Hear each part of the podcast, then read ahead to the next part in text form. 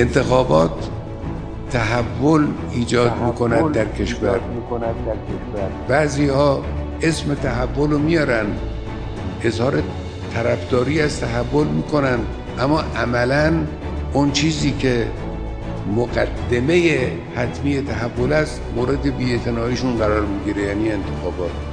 با انتخابات می‌شود تحول با ایجاد انتخابات کرد. می‌شود تحول ایجاد کرد شما توی انتخابات شرکت می‌کنی؟ قطعا شرکت می‌کنم. این یک وظیفه همه در انتخابات شرکت بکنن یک وظیفه شهریه که همه باید در این امر سهیم باشن. انشالله طبق وظیفه‌ای که ما داریم و به خاطر اینکه می‌خوایم خودمون سرنوشت خودمون رو تعیین بکنیم حتما انشالله شرکت می‌کنیم.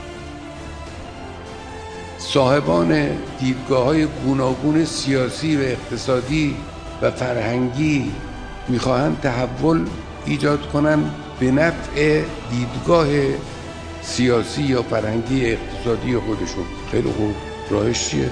راهش این است که با انتخابات حالا چه انتخابات مجلس چه انتخابات مجلس خبرگان چه انتخابات ریاست جمهوری چه انتخابات شوراها کسانی را که با اون فکر سیاسی اونها و جهتگیری سیاسی یا اقتصادی یا فرهنگی اونها همراهن اونها رو سر کار بیارن.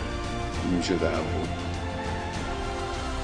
پایه تحول بنابراین مایه تحول بنابراین.